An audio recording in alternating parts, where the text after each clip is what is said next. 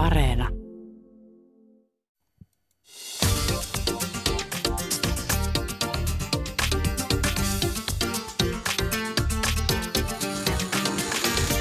Yle Puhe, torstaisin kello yksi ja Yle Areena. Mahadura ja Ösperkan. Yle Puhe.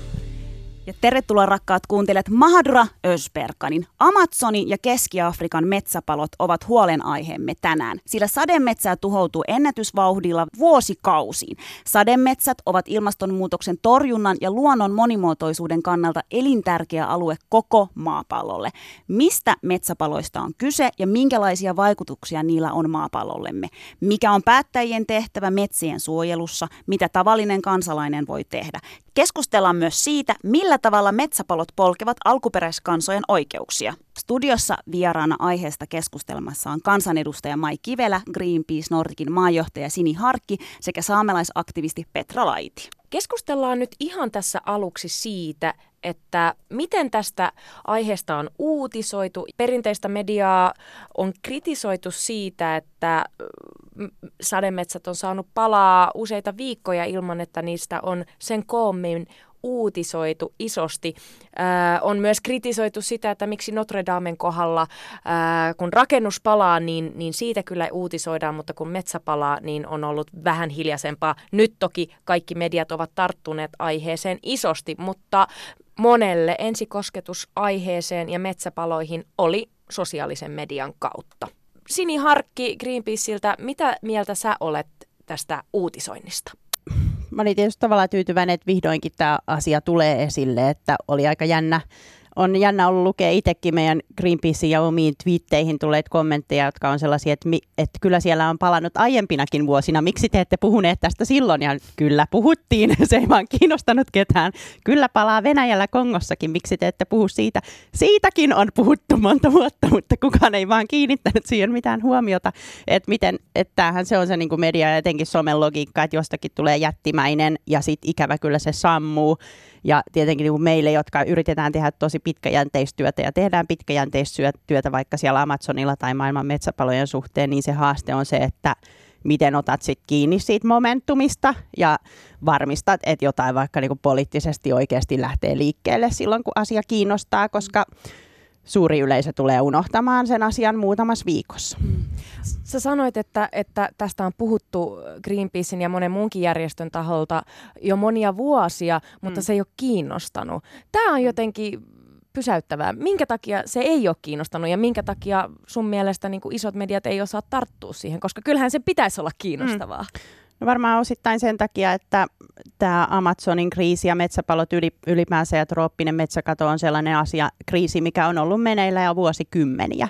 Ja niin kuin tavallaan se ei ole enää uutinen. Ja sama haastehan meillä on ollut ilmastonmuutoksen kanssa, että vaikka se on niin kuin joka ikinen päivä se ilmastonmuutos on meidän kaikkien suurin haaste ja uhka, mutta kun se ei ole uusi, niin nyt vasta ollaan päästy ehkä ilmaston kanssa siihen tilanteeseen, että niin kuin tuntuu, että nyt se aihe ei enää häviä keskusteluista ja mediasta. Et ehkä niin kuin sademetsien kanssa painitaan tämän saman haasteen kanssa, että, että päästäkseen tuohon tolle tasolle mediassa asian pitää olla jossain määrin uutinen. Mai Kivelä, mitä ajatuksia herättää tämä tapa tyyli, miten Amazonin sademetsän paloja on uutisoitu? Joo, hankala, hankala tietenkin nyt hirveästi sitä, sitä tavallaan kritisoida, koska, koska itsekin näkee sen, että, että, että se, ne metsäpalot itsessään on, on niin sellainen aihe, joka on vuosikymmeniä vanha. Mä, mä muistelin itse, että varmaan niin oikeasti on ollut ala-asteella silloin, kun on ensimmäisen kerran niin kuin oppinut tähän kysymykseen, että, että, että on Amazon. Ja se on niin kuin tällainen tosi ikoninen, ikoninen tota, suojelukohde. Että sitten, sitten niin kuin, ö, en itsekään ehkä olisi osannut arvata, että, että milloin joku asia mediassa nousee niin, niin paljon, mutta, mutta tota, kyllä niin kuin se, se oma ensimmäinen fiilis oli ehkä se, että et, et, et, et niin kuin pelkäs sitä, et, tai, tai niin kuin havahtui siihen pelkoon, että nyt se sitten tapahtuu, että siellä Bolsonaro on, on puhunut näistä niin kuin vaalikampanjan jo ennen ja aikana siitä, että miten hän suhtautuu metsien suojeluun, ja nyt se sitten niin kuin tapahtuu ja konkretisoituu se pelko, mikä, mikä on niin kuin ollut siitä asti, kun, kun tämä presidentti sinne valittiin. Et se oli ehkä niin kuin henkilökohtaisesti se, se niin kuin voimakkain fiilis.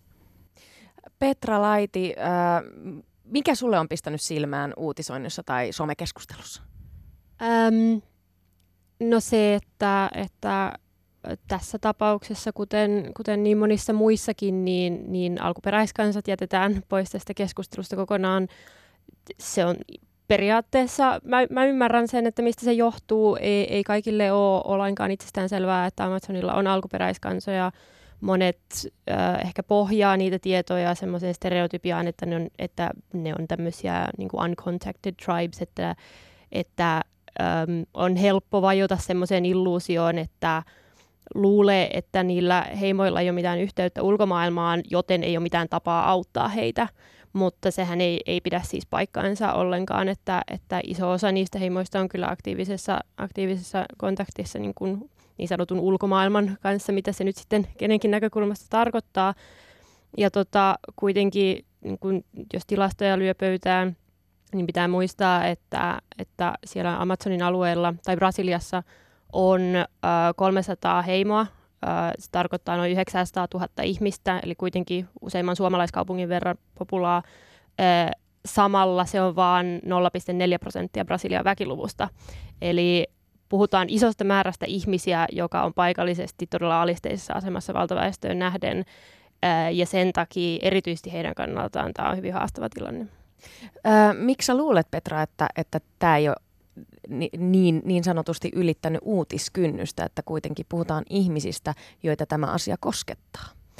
No, äh, sikäli kun mä seuraan uutisia alkuperäiskansoista, ja mähän seuraan, ää, niin, tota, niin usein kun puhutaan luonnonkatastrofeista, jotka tapahtuu alkuperäiskansojen alueilla, niin niitä kaikkia uutisia ja, ja keissejä yhdistää se ää, niin kuin valtaväestön harhaluulo, että kyseessä on erämaata, tai että kyseessä on metsä, metsämaata, tai että, että, että se on tyhjää maata, kun taas oikeasti väittäisin jopa, että useimmiten, jos puhutaan erämaasta, niin se ei ole erämaata laisinkaan, vaan siellä on joku alkuperäiskansa.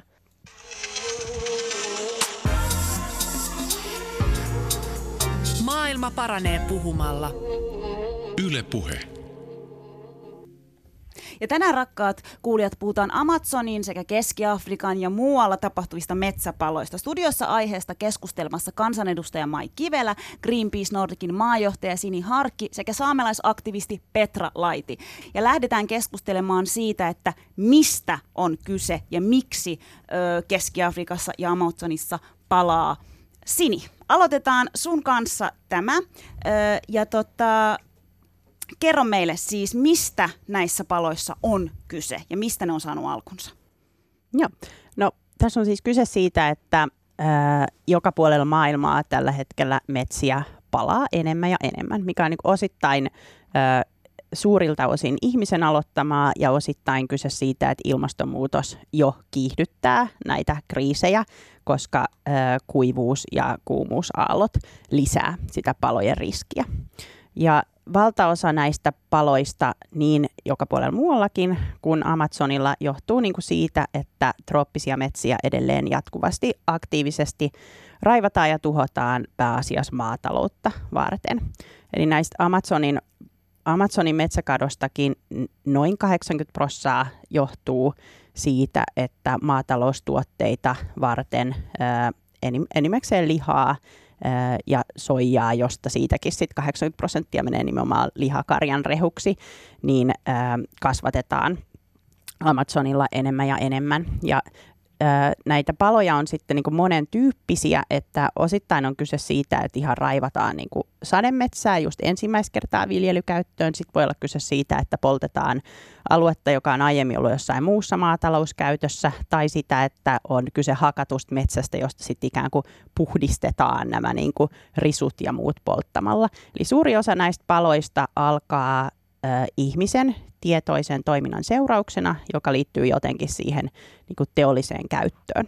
Mutta sitten taas moni, moni näistä nytkin seuratuspaloistahan ei ole itse siellä sademetsässä, mutta huolestuttavan iso osa on. Ja tässä on ehkä niin kuin hyvä tajuta se, että, että hyvinvoiva sademetsä ei periaatteessa niin kuin pala normaalitilanteessa, koska se on niin kostea. Mutta nyt kun vaikka ihminen on tänne Amazonin alueelle ja sama tilanne vaikka Indonesiassa, me ollaan levitetty sinne monenlaista teollista käyttöä, joka on niin kuin niin rajua, että se alkaa kuivattaa ja nakertaa reunoilta ja keskeltä ja kaikkialla, minne me levitetään teitä ja hakkuita ja mitä ikinä sitä sademetsää, niin tämä altistaa sen sademetsän kuivumiselle ja sille, että myös nämä palot pystyy sit iskemään sinne ikään kuin terveeseen metsään, minne niiden normaalisti ei pitäisi mennä. Ja tätä sitten vielä pahentaa nämä ilmastonmuutoksen jo nyt näkyvät vaikutukset kuivuus ja kuumuus. Sini, kuinka vakavasta tilanteesta puhutaan, että kuinka paljon metsä on tuhoutunut tähän mennessä suhteessa esimerkiksi ai, ai, aikaisempiin vuosiin? Joo, no tämä on myös kiinnostavaa Amazonin osalta, koska Amazoniahan tuhoutui niin kuin vielä pahemmin siinä jossain niin kuin 2000-luvun ensimmäisellä vuosikymmenellä se tahti oli vielä hurjempi. Ja silloin nimenomaan soijateollisuus laajeni sinne todella, todella rajusti. Ja äh, siinä mm, sen verran täytyy omaakin häntää nostaa, että, että Greenpeace teki silloin 2005-2006 todella ison kampanjan yhteistyössä monien alkuperäisjärjestöjen kanssa, muuten alkuperäiskansajärjestöjen ja alkuperäiskansojen kanssa, niin kuin meidän kaikki työ Amazonilla tapahtuu, niin äh, nimenomaan soijaan liittyen, jolla 2006 saatiin isot soijatuottajat äh, Brasiliassa sitoutumaan siihen, että he eivät levittäydy sademetsästä raivatulle alueelle. Ja silloin niin kuin iso liike soijan tuottajia vetäytyi pois siitä metsäkadon aiheuttamisesta ja raivaamisesta. Ja silloin meillä oli myös Brasiliassa vallalla sellainen poliittinen tilanne, että parannettiin niin kuin tämän laittoman raivaamisen valvontaa, tehtiin paljon poliittisia toimia, käytännön toimia metsäkadon hillitsemiseksi ja se saatiin niin kuin laskuuralle.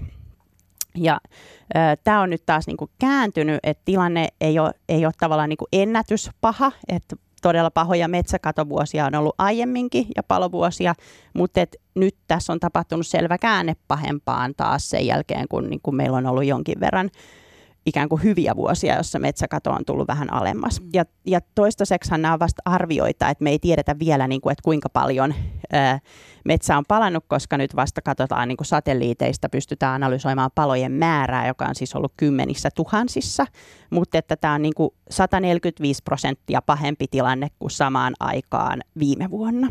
Mikä kuulostaa siis ihan järkyttävältä. Mikä on siinä tavallaan, niin kuin pystytkö sanomaan, että ihan viimeisin tilanne tällä hetkellä? Mitä, mitä sä pystyisit kertoa nyt siitä, että mikä tilanne on tällä hetkellä?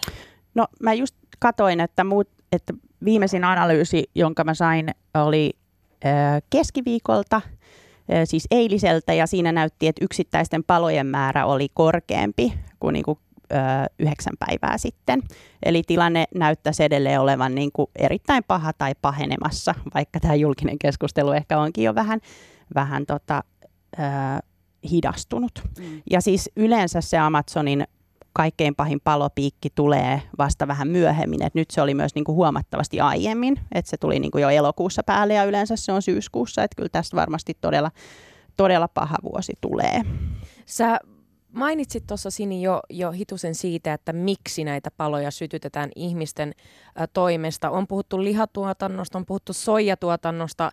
Ä, törmäsin myös, myös tuota artikkelin, jossa puhuttiin myös nahkateollisuudesta, mm. että vaateteollisuuskaan ei ole ihan synnitön näissä, mitä tulee metsäpaloihin. Niin avaa vielä vähän, vähän lisää tätä tilannetta, että miksi? Joo.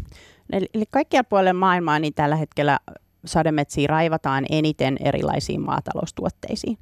Ja siis Indonesiassa se pääajuri on palmuöljy ja Amazonilla pääsyy on tällä hetkellä karjatalous. Ja tietysti niin kuin nahka on osa sitä tuotantoketjua, mutta se päätuote on liha.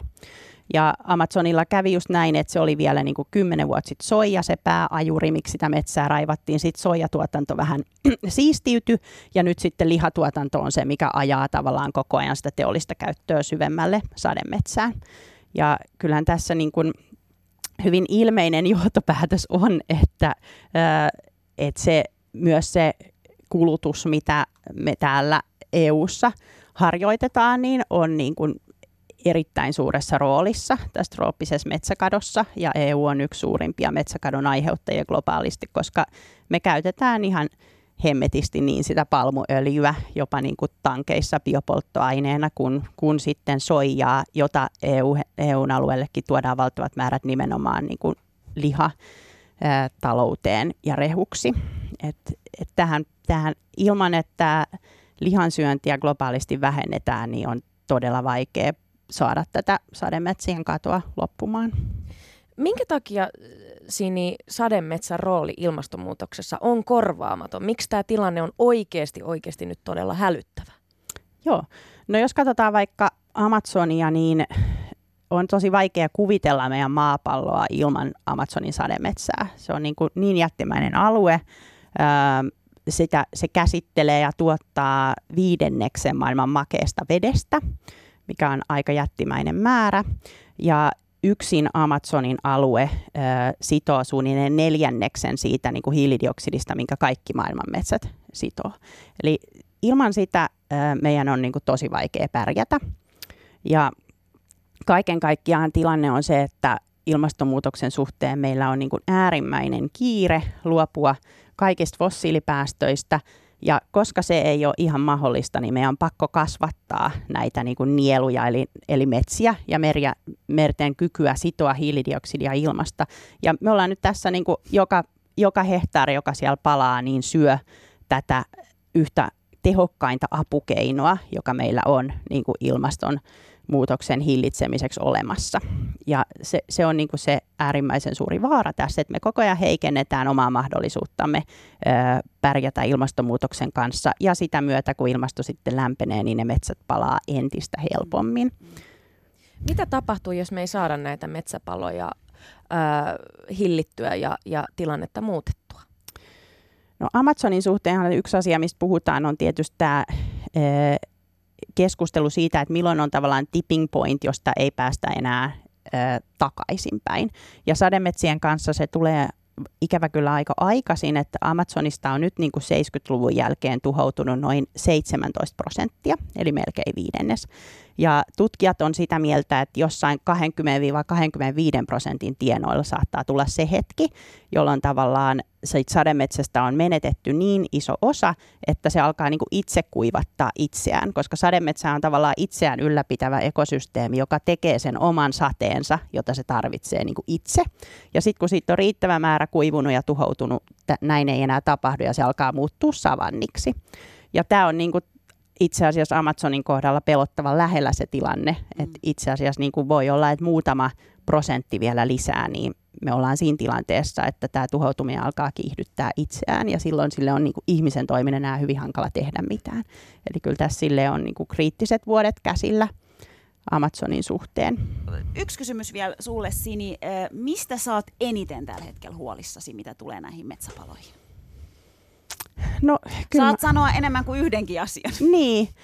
No, eh- ehkä siitä, että niihin on tosi vaikea puuttua. Ja nyt voidaan puhua kohta enemmän siitä, että miten meillä kuitenkin on monta keinoa puuttua niihin poliittisesti ja myös EU:ssa, mutta että et tämä on niinku kriisi, joka koko ajan pahenee ja kiihdyttää ilmastonmuutosta itsessään ja et ilman, että me pystytään pitämään maailman hiilinielut kasassa ja kasvavana, niin meillä ei käytännössä ole mahdollista mahdollisuutta hillitä ilmastonmuutosta tähän niin kuin turvallisiin rajoihin ja Pariisin sopimuksen rajoihin. Ja siinä mielessä tämä on niin kuin äärimmäisen iso my- kysymys myös koko ilmastokriisin hillitsemisen kannalta, että nämä kur- saadaan kuriin nämä metsäpalot ja metsäkato. Ylepuheessa Mahadura ja Ösberkan. Siirrytään seuraavaksi keskustelussa eteenpäin ja tässä kohtaa kysymme saamelaisaktivisti Petra Laitilta, että millä tavalla metsäpalot polkevat alkuperäiskansojen oikeuksia. Petra, lähdetään ihan siitä, että ö, sä sanoit tuossa aiemmin, kun, kun, kun tota sun kanssa puhuttiin, että metsäpalot on alkuperäiskansa kysymys. Niin voitko avata tätä meille hieman lisää, että mitä sä tällä tarkoitat? ymmärtääkseen, että mitä mä sillä tarkoitan, niin täytyy ymmärtää se, se että mihin alkuperäiskansojen äm, elämäntapa ja olemassaolo perustuu, joka on tietysti se, se suhde siihen maankäyttöön. Alkuperäiskansakulttuurit perustuu sitä maata hyödyntäviin elinkeinoihin siten, että ne elinkeinot elää sen maan ja sen ekosysteemin kanssa tasapainossa. Toisin sanoen, jos alkuperäiskansalta viedään pohja siltä elinkeinojen harjoittamiselta, niin kuin vaikka se maa, niin, niin alkuperäiskansakulttuuri kuihtuu ja on vaarassa kuolla.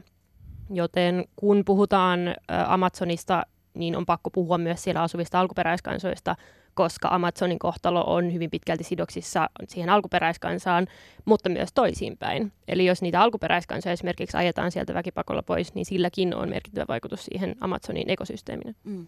Millä tavoin, Petra, äh, alkuperäiskansat kärsivät ilmaston tuhosta tällä hetkellä raskaimmin ja, ja tavallaan he ovat siinä etulinjassa? No äh, alkuperäiskansat siitä huolimatta, että että maailman alkuperäiskansapopulaatio, joka on noin 360 miljoonaa ihmistä, on vain joitain prosentteja niin kuin koko maapallon väestöstä, niin ne alueet, jotka lasketaan niin kuin alkuperäiskansojen perinteisiksi asuinalueiksi, niin niissä on tällä hetkellä 80 prosenttia maailman biodiversiteetistä. Toisin sanoen ä, alkuperäiskansakysymys on ilmastokysymys ja toisiinpäin. Eli suojelemalla sitä biodiversiteettiä, niin suojellaan alkuperäiskansoja ja suojelemalla alkuperäiskansoja suojellaan sitä biodiversiteettiä. Mm, mm. Sä sanoit myös, että, tota, että ikään kuin tämä Amazonin keissi on hyvä, hyvä todiste, tai ei hyvä, vaan valitettava todiste siitä, että mitä tapahtuu, kun alkuperäiskansoja ei kuunnella. Niin mitä sä tällä tarkoitat? No siinä on tavallaan kaksi merkitystä. Niistä ensimmäinen on ehkä tämä ilmeisempi niin kuin ilmastonäkökulma. Alkuperäiskansat on vuosia yrittäneet niin kuin panostaa niihin ilmastotoimenpiteisiin ja yrittää vaikuttaa emovaltioihinsa siinä, että ilmaston suhteen oltaisiin kunnianhimoisempia ja että oikeasti että, että tavallaan se niin kuin on yritetty luoda ymmärrystä siitä, että ilmastokysymys ja alkuperäiskansakysymys kuuluu yhteen. Mutta mun mielestä tässä Amazonin tapauksessa spesifisti niin, niin on myös pitkälti kyse Bolsonarosta. Öö, Bolsonarolla on hyvin pitkä ja hyvin huolestuttava historia hänen retoriikassaan alkuperäiskansoja kohtaan. Hän on 90-luvulta lähtien viljellyt sellaista retoriikkaa, joka on rasistista ja epäinhimillistävää alkuperäiskansoja kohtaan. Hän on puhunut näistä heimoista eläimiin verraten. Hän on valitellut sitä, että näitä heimoja ei ole tuhottu alun perinkään. Hän on ähm, lietsonut semmoista, semmoista mielikuvaa, että äh, näistä ihmisistä ei voi tulla brasilialaisia, että meillä ei ole mitään yhteistä, he eivät kuulu tänne, he eivät ole osa meitä. Ja kun Bolsonaro aloitti tämän kampanjoinninsa, niin alkuperäiskansat ö, tai usea näistä heimoista kokoontui sellaiseen hätäkokoukseen myös sen jälkeen, kun Bolsonaro oli valittu. Ja he on koko sen kampanjan ja koko tämän Bolsonaron valtakauden läpi yrittäneet lähettää ulkomaailmalle hätäviestejä siitä, että, että meitä pelottaa tämä ihminen, ö, on puhunut meistä tosi huolestuttavia asioita ja meillä on kaikki syyt olettaa, että hän tosi, todella niin kuin tarkoittaa näitä asioita. Ja kukaan ei reagoinut siihen tavallaan, että no, toiset alkuperäiskansat tietysti reagoi. että silloin kun Bolsonaro valittiin, niin kyllä niin kuin saamelaisyhteisössä asti huomattiin, että millainen retoriikka Brasiliassa on noussut, mutta ei se mm, tavallaan valtamediassa ja länsimaisessa keskustelussa noussut ollenkaan esiin. Päinvastoin mä näin semmoisia artikkeleita, joissa puhuttiin siitä, että Bolsonaro voi olla vaarallinen populisti, mutta hänellä on joitain hyviäkin ideoita.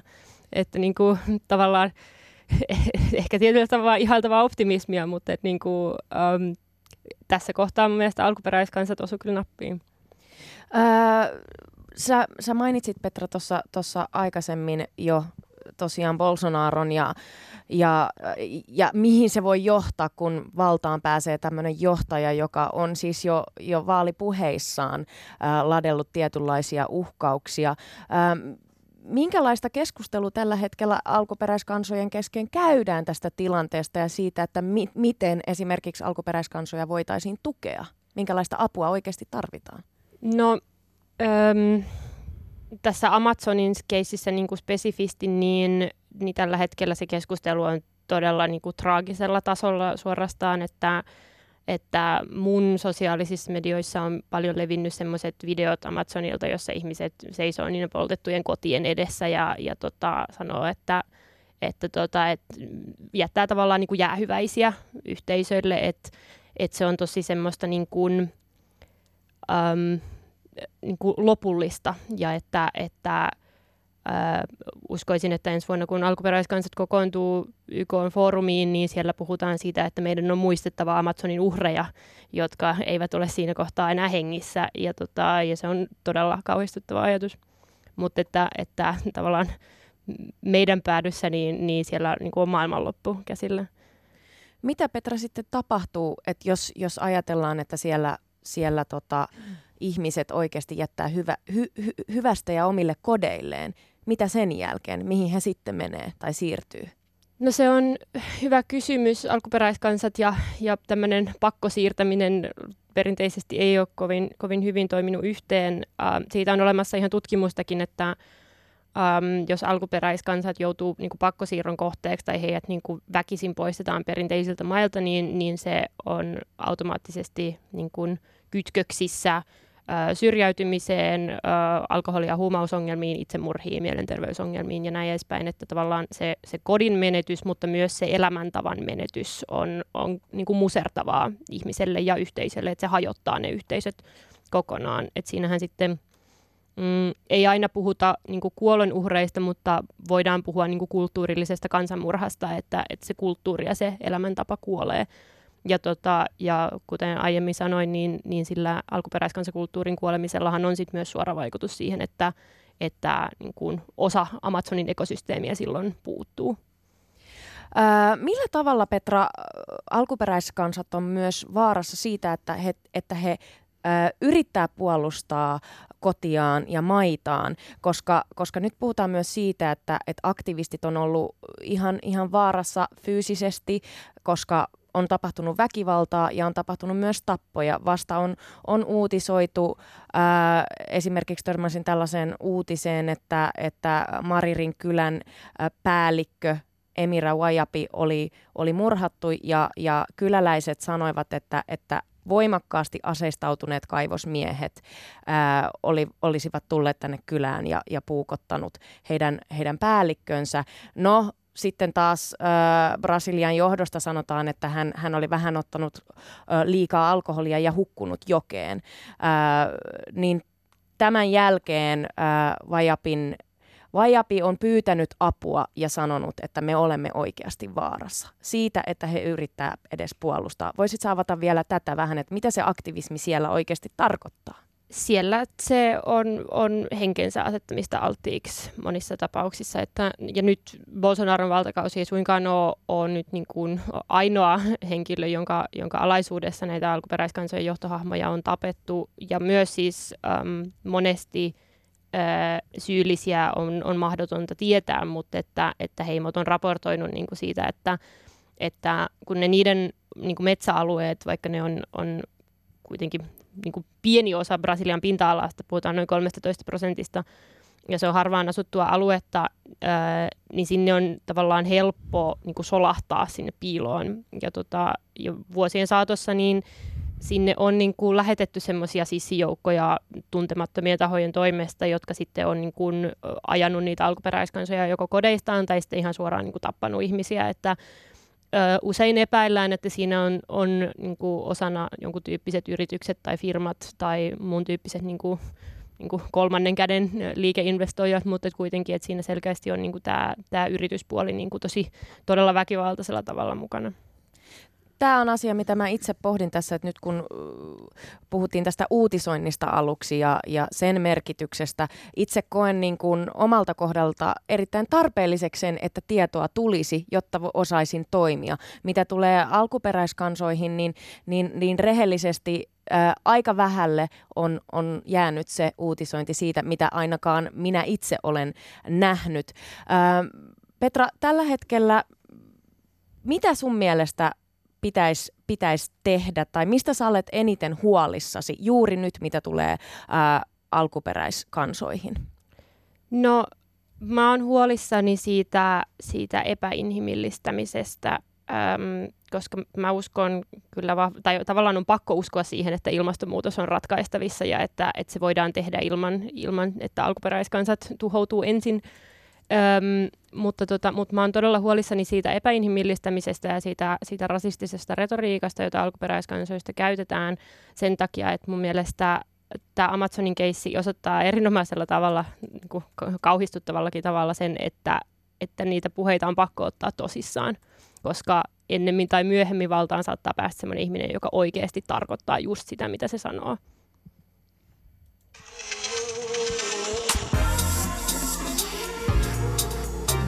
Maailma paranee puhumalla. Yle Puhe. Ja tänään rakkaat kuuntelijat, me tosiaan puhutaan Amazonin sekä Keski-Afrikan metsäpaloista. Ja me ollaan nyt puhuttu siitä, että mistä on kyse, minkälaisia seurauksia näistä metsäpeloista on. Ja seuraavaksi siirrytään siihen, että mikä on päättäjien vastuu. Ja meillä on täällä kansanedustaja Mai Kivelä studiossa. Öö, Mai, sä jätit öö, noin kolmisen viikkoa sitten, olisiko ollut hallitukselle tämmöisen niin kuin, kirjallisen kysymyksen liittyen aiheeseen, eli siihen, että mitä Suomi aikoo EUn puheenjohtajana maana tehdä suojallekseen näitä sademetsiä. Niin tota, nyt tietysti meitä kaikkia kiinnostaa, että ootko saanut vastausta tai, tai onko, onko hallitukselta tullut mitään niin kuin kysymykseen, että mitä Suomi aikoo tehdä, koska Suomelta varmaan odotetaan myös aika paljon, koska hän on kuitenkin EUn puheenjohtajamaa. Joo, it, itse asiassa juuri äh, tänä aamuna sain, no niin. sain vastauksen. Tässä on, tässä on tämä kolme viikon aikaraja. Mahtavaa. Näissä, että tämä kirjallinen kysymys on niin kuin yksi tällainen työkalu niin kuin yksittäiselle kansanedustajalle, että miten voi sitten ö, laittaa asioita niin kuin hallituksen, hallituksen agendalle ja, ja, ja pyytää näitä vastauksia ja, ja näin. Mutta sain tosiaan sen vastauksen, jossa, jossa aika perusteellisesti käytiin just läpi sitä, että miten, miten niin kun, kun Suomi toimii, niin EU on tietenkin se formaatti, jolla, jolla sitten niin kun vaikutetaan tähän asiaan ja siihen, siihen että mitä, mitä Suomi on jo tähän mennessä tehnyt puheenjohtajana, ö, järjestänyt tästä asiasta erillisiä keskusteluja EUn, EUn sisällä ja sitten näitä poliittisia prosesseja, jotka nyt, nyt on niin kuin joka tapauksessa ö, vireillä. Et esimerkiksi tämä komission tiedonanto, joka kesällä tuli, joka liittyy siis laajasti siihen, että miten EUn alueella voidaan ehkäistä niin kuin globaalia metsäkatoa. Ja itsekin pidän tätä, tätä tietenkin tosi, tosi tärkeänä, että, että haluan niin kuin painottaa sitä, että, että, että päättäjillä sen lisäksi, että päättäjillä nimenomaan on se vastuu, niin sitten on myös näitä erilaisia työkaluja, joita, joita voidaan käyttää, mutta että, että kyllä se vaatii aika paljon sitä poliittista tahtoa, mihin sitten tietenkin voi vaikuttaa, vaikuttaa Ma- ihmisten niin kuin, paine, ulkoinen paine ja se, mitä, mitä ihmiset vaativat päättäjiltä. Mai, olit sä tyytyväinen itse tähän vastaukseen? Tehdäänkö sun mielestä nyt tarpe- tarpeeksi Suomi puheenjohtajamaana, ää, niin tehdäänkö tarpeeksi? No tietenkään äh, ihminen, jolla on niin metsäaktivisti tausta, niin ei varmaan ole niin tässä hetkessä voi olla sitä mieltä, että tehdään tarpeeksi. Eikä varmaan moni muukaan ole sitä mieltä, että tehdään tarpeeksi. Mutta et, et, et, et toki niinku se, se on myös totta, että, että et kun Suomi on EUn puheenjohtajamaa, niin se ei tä- käytännössä avaa niinku näitä kaikkia työkaluja. Että et, et EU-puheenjohtajamaana ei kuitenkaan johda niinku EUn ulkopolitiikkaa, ja esimerkiksi kun itse on nostanut esille näitä ö, mahdollisia niinku talouspakotteita ja näitä, niin sitten EUn sisälläkin tietenkin on sitten – niin kuin ne ö, omat lainalaisuudet sen suhteen, että kuka oikeasti sitten päättää niin kuin kauppapolitiikasta ja näin. Mutta totta kai, totta kai silloin merkitystä, että, että minkälaisia asioita puheenjohtajamaa vie eteenpäin. Kuinka suuressa roolissa, nyt kun sinä siellä, siellä Arkadianmäellä kuljeskelet niin, ja olet töissä, niin puhutaanko tästä? Onko tämä oikeasti nyt päättäjien käsillä nyt ja tässä tämä aihe, että nyt pitää toimia ja nyt pitää painostaa? Ei mun mielestä tarpeeksi ole. Että et, et kyllä niin kuin kotimaan politiikassa tietenkin helposti nämä ko- kotimaan asiat niin kuin saa suuremman painoarvon, mut, mutta tietenkin poliittisissa prosesseissa koko ajan tapahtuu ihan valtavasti ja nämä prosessit on todella hitaita. Et, et, et, ja se on ihan ymmärrettävää, että et, et se on niinku se kansainvälisen politiikan luonne.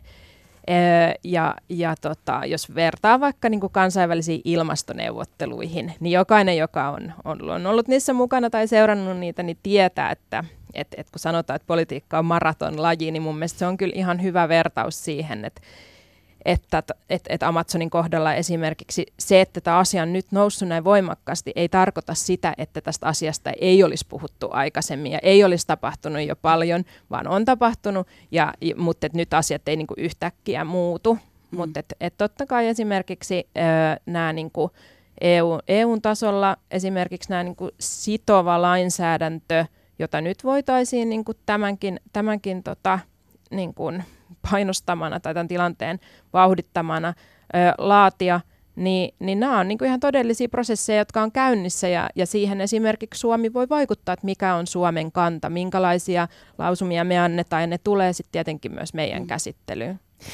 Mai, minä kun olen tällainen ihan, ihan tavallinen savolainen ja erittäin ahdistunut ahdistunut maailman tilanteesta ja ahdistunut myös tästä keskustelusta, niin, niin aikaisemmin mä sanoin, että, että kun tässä oli tämä tilanne, että Ranskan presidentti Macron on, on arvostellut kovasti Brasilian presidenttiä Bolsonaroa tilanteesta ja, ja yhtäkkiä tämä tilanne, ainakin media on antanut sellaisen kuvan, että tässä on nyt henkilökohtainen biifi käynnissä, niin, niin mulla tuli sellainen olo, että mä en luota tällä hetkellä siihen, että nykyiset päättäjät pystyy ratkaisemaan tämän, tämän tilanteen. Se on mun, niin kuin, mun fiilis miten mä oon nyt seurannut tätä keskustelua. Tietysti se on aika mustavalkoinen ajatus, mutta, mutta Mai, ymmärrät sä tämän mun fiiliksen ja, ja, ja oot sä sitä mieltä, että tällä hetkellä maailman johtajat pystyy ratkaista tämän tilanteen? Ihmiset on huolissaan. No ymmärrän siis todellakin tämän sun fiiliksen, mutta ehkä mä haluaisin kääntää tämän niin, että nimenomaan tämä Amazonin keissi osoittaa, että sillä poliittisella tasolla ja sillä hallinnon tasolla on aivan valtava merkitys, koska vähän niin kuin Sini aikaisemmin tässä avasi sitä, että, että Amazonillahan nimenomaan aikaisemmilla kausilla on pystytty poliittisin keinoin puuttumaan siihen metsäkatoon ja, ja vaikuttamaan siihen asiaan. Ja nyt se tilanne on niin kuin dramaattisesti huonontunut juuri sen takia, että siellä on poliittiset päättäjät vaihtunut. Eli silloin voi myös hyvin sanoa, että se nimenomaan todistaa sen, että sillä on todella paljon väliä, mitkä poliittiset voimat on vallassa ja, ja ihan jopa niin kuin yksittäisillä ihmisillä. Mm jotka, jotka politiikassa toimii. No Mai, mä haluaisinkin kysyä sulta tota, tästä Brasilian presidentistä äh, Bolsonarosta. Hän on siis ihminen, joka kehittää maan taloutta mutta ympäristön kustannuksella. Ja sanoit hyvin, että tämä on hyvä todiste siitä, että miten politiikan ja, tai politiikkojen muuttuessa, hallituksen muuttuessa se vaikuttaa tiettyihin asioihin, niin minkälaisesta ihmisestä on nyt siis kyse? Hänhän astui valtaan tammikuussa, eikö vaan tuli, tuli presidentiksi, niin mitä, mitä ajatuksia sulla herää, että minkälaisesta johtajasta me nyt puhutaan? Joo, no hän on ö, äärioikeistolainen ö, presidentti, vaarallinen populisti, ja, ja niin kun, mä itse jotenkin haluaisin, haluaisin sitä juuri korostaa, että, että, että, että silloin kun äärioikeisto pääsee valtaan, niin silloin niin kuin ihmisoikeudet, ympäristökysymykset, kaikki tämä niin kuin vähemmistöjen oikeudet, nämä linkittyy tosi vahvasti sitten siihen, niin kuin uhkaa, mitä äärioikeisto mun mielestä edustaa myös muualla, muualla maailmassa. Että et tavallaan, että jos ihmisten tyytymättömyyteen poliittiseen järjestelmään vastataan sitten tällaisella populismilla, niin silloin siitä todellisuudessa sitten kärsii kaikki. Ja sen takia niin kuin mun mielestä on hyvä, hyvä niin kuin painottaa myös sitä, että miten päättäjien vastuu myös on luoda ihmisten luottamusta luottamusta siihen järjestelmään, koska tässähän osittain taustalla on ollut se niin kuin kaikki ne korruptio ja muut keissit, mitä, mitä Brasiliassa on ollut, jotka sitten on niin kuin mahdollistanut, mahdollistanut tämän tilanteen. Että eihän suurin osa brasilialaisista kannata Bolsonaron sitä politiikkaa, että, että, että, että, niin kuin pitäisi kannustaa sademetsien tuhoamiseen, vaan niin kuin ne, on, ne on ollut sitten muut syyt, minkä, minkä takia hän on, hän on noussut valtaan. Mutta sitten toiseksi mun mielestä on myös hyvä korostaa sitä, että – että et Bolsonaro on nimenomaan suurpääoman, suuryritysten ja näiden hyvä veli. Et, et, et, ja hän käyttää hyvin taitavasti sit myös tätä niin kuin nationalistista retoriikkaa ö, niin kuin, jos, jossa nimenomaan niin kuin esimerkiksi ö, ajatellaan, että, että nyt jos länsimaalaiset puuttuu tähän metsien suojeluun, niin, niin, niin nationalistisesta lähtökohdasta tämä on niin kuin väärin ja ihmisten pitäisi silloin vielä enemmän niin kuin tukea, tukea hänen, hänen politiikkaansa, vaikka minun mielestä se pitää kääntää niin, että et käytännössä ne kansainväliset suuriritykset ja muut, jotka, jotka niin kuin Bolsonaro antaa siellä rellestään, niin se on sitä niin kuin länsimaalaisten kolonialistista tai tällaista niin kuin, ö, puuttumista Brasiliaan, joka, joka on väärin. Et sitten mun mielestä meidän ei pidä niin kuin mennä siihen lankaan, että ajatellaan, että, että, että, että tämä ei olisi Amazonin niin kuin metsien suojelu ei olisi kaikkien asia. Öö, no nyt tiedetään tosiaan se, että, että että Brasiliassa on vallassa henkilö, joka on heikentänyt ympäristöjärjestöjen toimintamahdollisuuksia ja polkenut alkuperäiskansojen oikeuksia. Öö, millä tavoin kansainvälisesti tähän voitaisiin puuttua? jos siirrytään pikkuhiljaa kohti, kohti siihen, että mitä oikeasti on tehtävissä? Mm. No ihan siis ö, suoraan Brasiliaan liittyen, niin kyllä mä uskon, että tämä kauppapolitiikka on ehkä se kaikista merkittävin tapa tapa, että, että nythän niin kuin EU, EU ja Mercosur-maiden, josta Brasilia on, on tämä niin kuin suurin, suurin maa, niin välinen kauppasopimus on, on tota, hyvin pit, pitkälle neuvoteltu.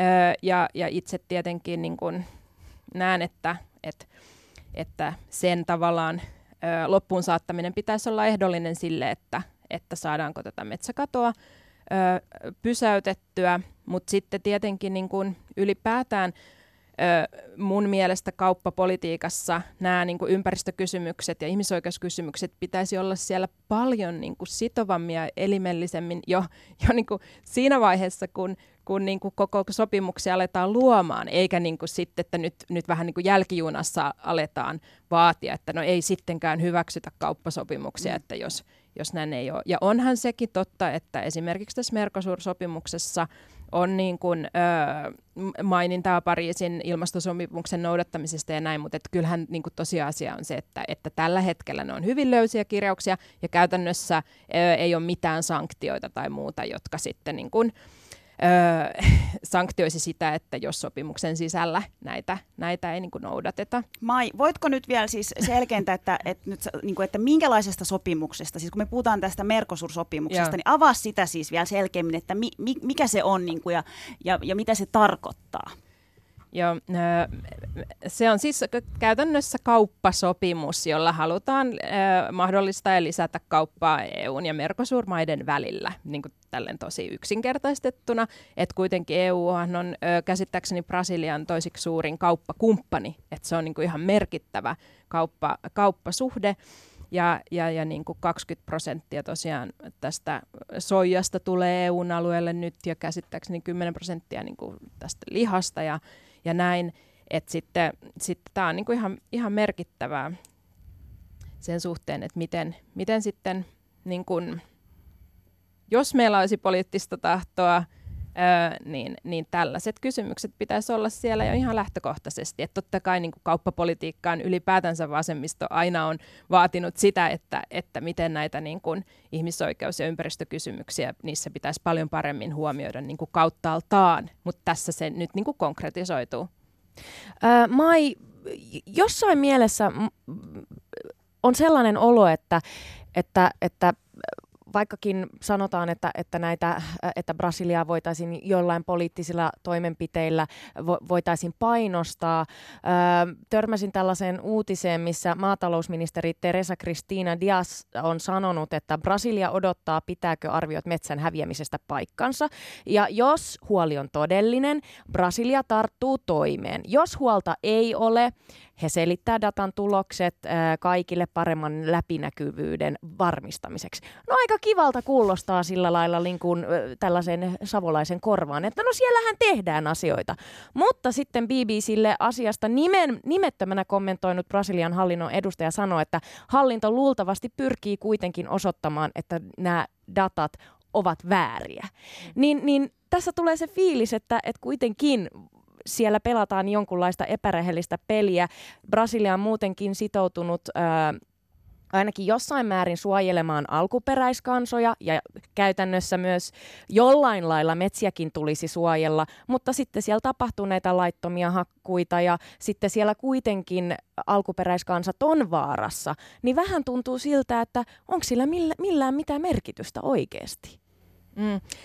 No ky- kyllä siis, tota, ja tämä oli hyvä nosto, koska nimenomaan tämä niinku tiedevastaisuushan on ollut yksi niinku tärkeä niinku, tavallaan elementti tässä Bol- Bolsonaron ö, politiikassa ja, ja, ja miten siellä on niinku sitten näitä epäkohtia esiin tuoneet, niinku eron, eronneet tota, pesteistä ja näin, mutta mut, mut sen takia mä itsekin painotan, että kyllä se on se niinku raha ja se kauppa, joka sitten kuitenkin niinku loppupeleissä kiinnostaa, että et sitä mun mielestä ei, kan, ei kannata väheksyä. Ja sen takia musta on ihan niinku, ö, strategista, että, että, että näihin ongelmiin niinku pyritään tarttua sen kauppapolitiikan kautta, koska se, se kiinnostaa, ei siitä pääse mihinkään. Mm. Tässä kohtaa päästetään ääneen myös Sini ja Petra.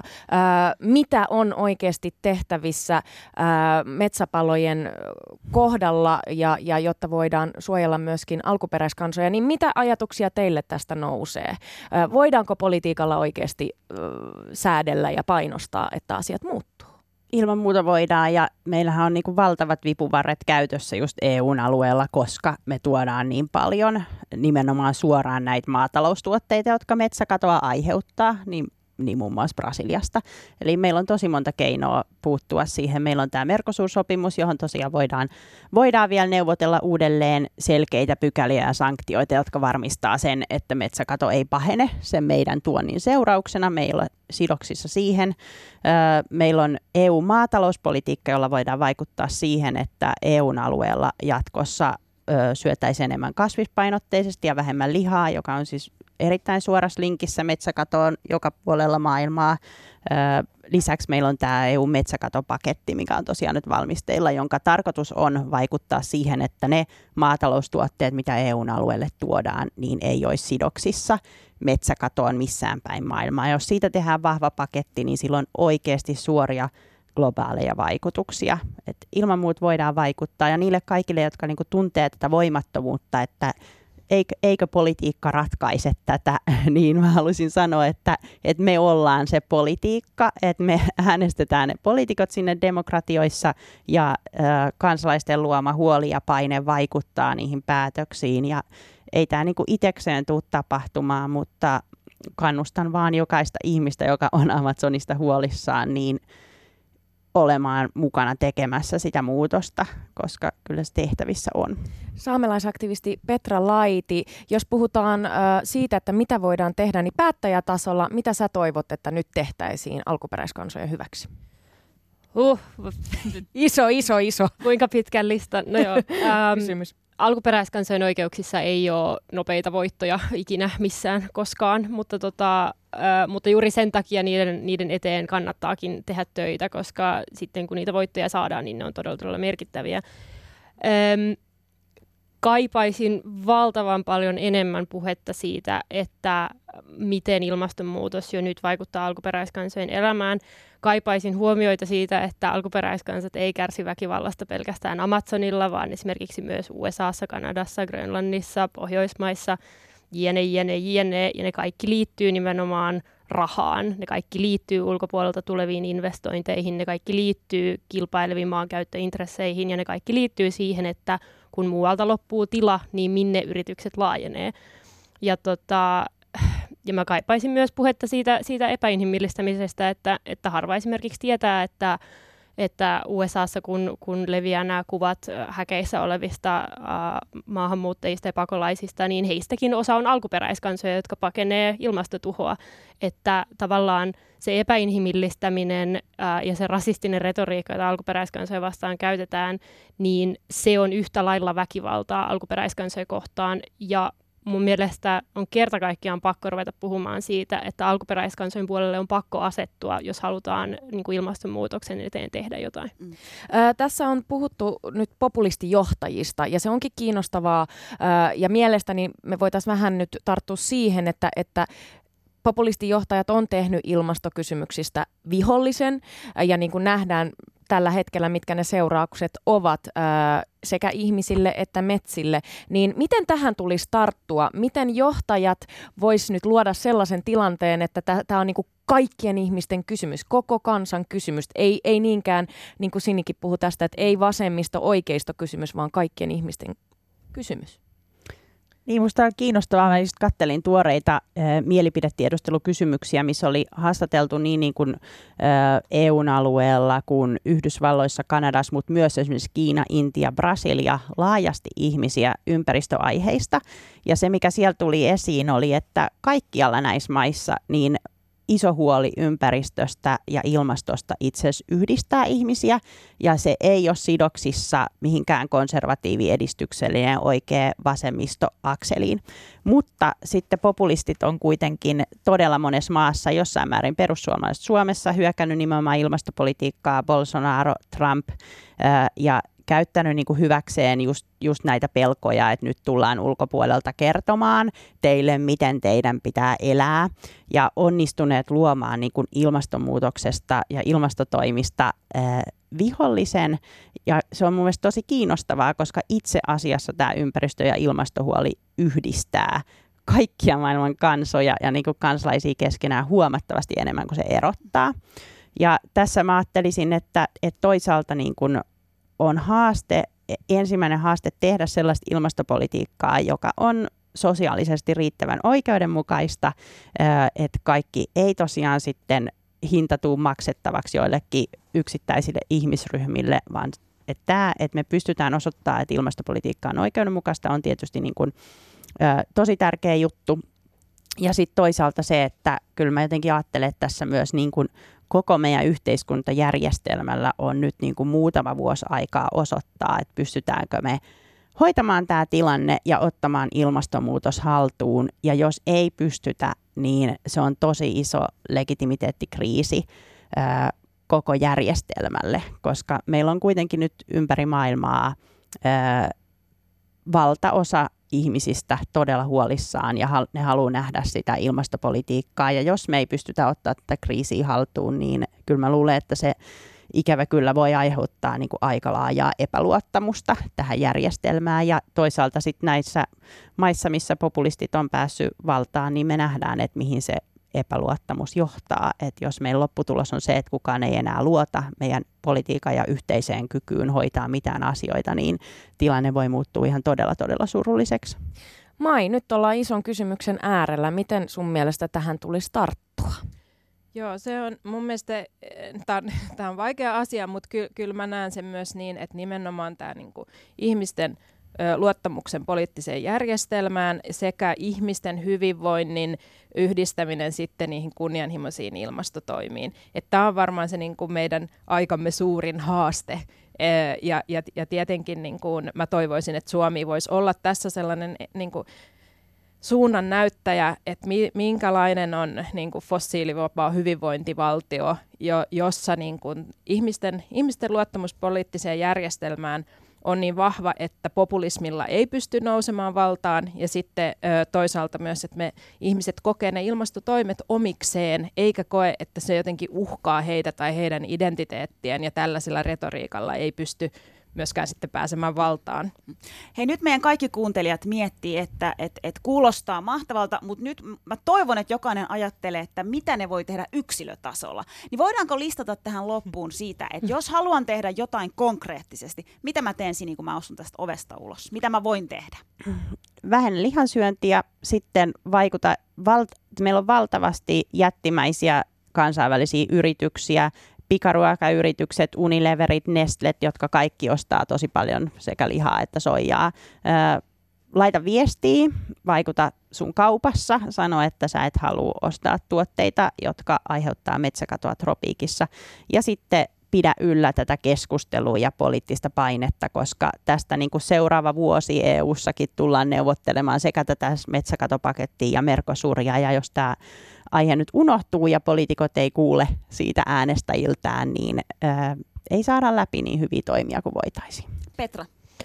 Mä uskon vahvasti siihen, että voidakseen saavuttaa hyvää isosti, niin täytyy toimia hyvin pienesti. Tai siis, että, että paikalliset toimet ja, ja semmoiset, niin jotka omassa elämässä tuntuu merkittäviltä asioilta, on yleensä ne asiat, jotka, jotka ohjaa sitä, sitä niin kuin oikeaa suuntaa. Että, että on, mä ymmärrän tosi hyvin sen semmoisen yksilön tunteman maailman ahdistuksen, joka näistä valtavista kriiseistä tulee. Ja, tota, ja mun mielestä niin kuin, tärkeintä on säilyttää se usko siihen, että sille asialle voidaan tehdä jotain, eikä tuntea niin kuin liikaa omaa niin kuin musertavaa painoa siitä, että ei yksilönä tee tarpeeksi, vaan että kaikki on kotiin päin.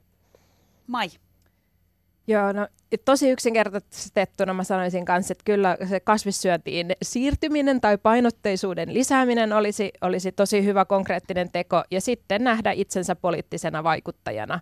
Et mun mielestä ihmiset usein jopa vähättelee sitä painoarvoa, mikä ö, tavallisten ihmisten viesteillä on poliitikkoihin, että sitä ei kannata aliarvioida.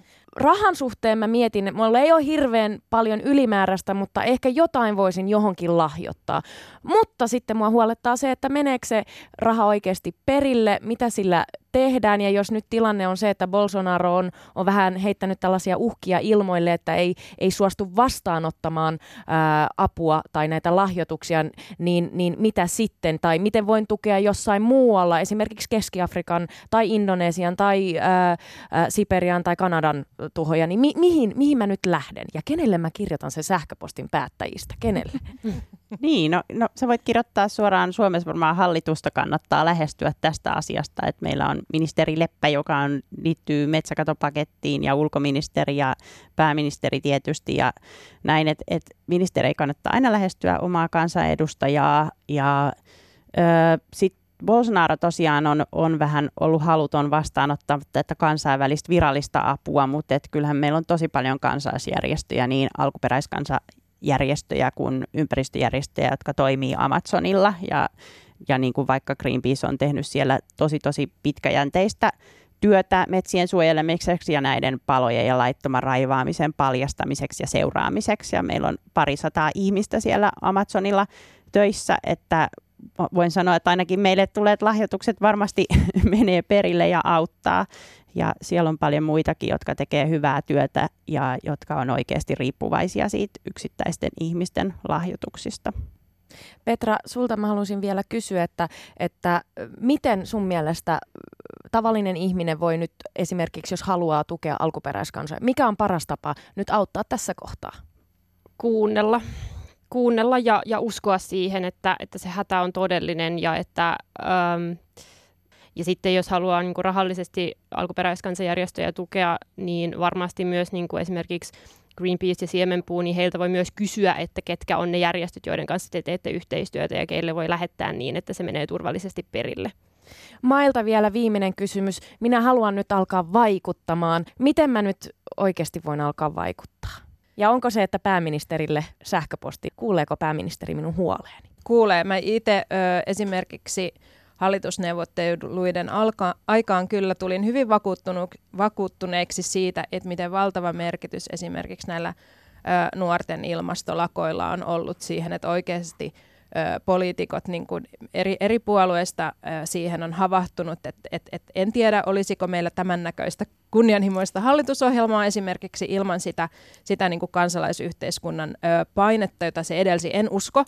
Ja itse toivoisin, että et, et, et, et se niin kuin analyysi siitä, että puoluepoliittinen järjestelmä on se, jonka kautta näitä asioita niin kuin voidaan pitkäaikaisesti ratkaista, niin sitten ihmiset toivottavasti ottaa selvää, selvää tästä järjestelmästä ja sitten, sitten osallistuu siihen, että, että tietenkin äänestäminen on se niin kuin kaikista kevyin keino, mutta et, et, et eihän, eihän sitä tarvitse siihen jättää, että lähtee vaan mukaan.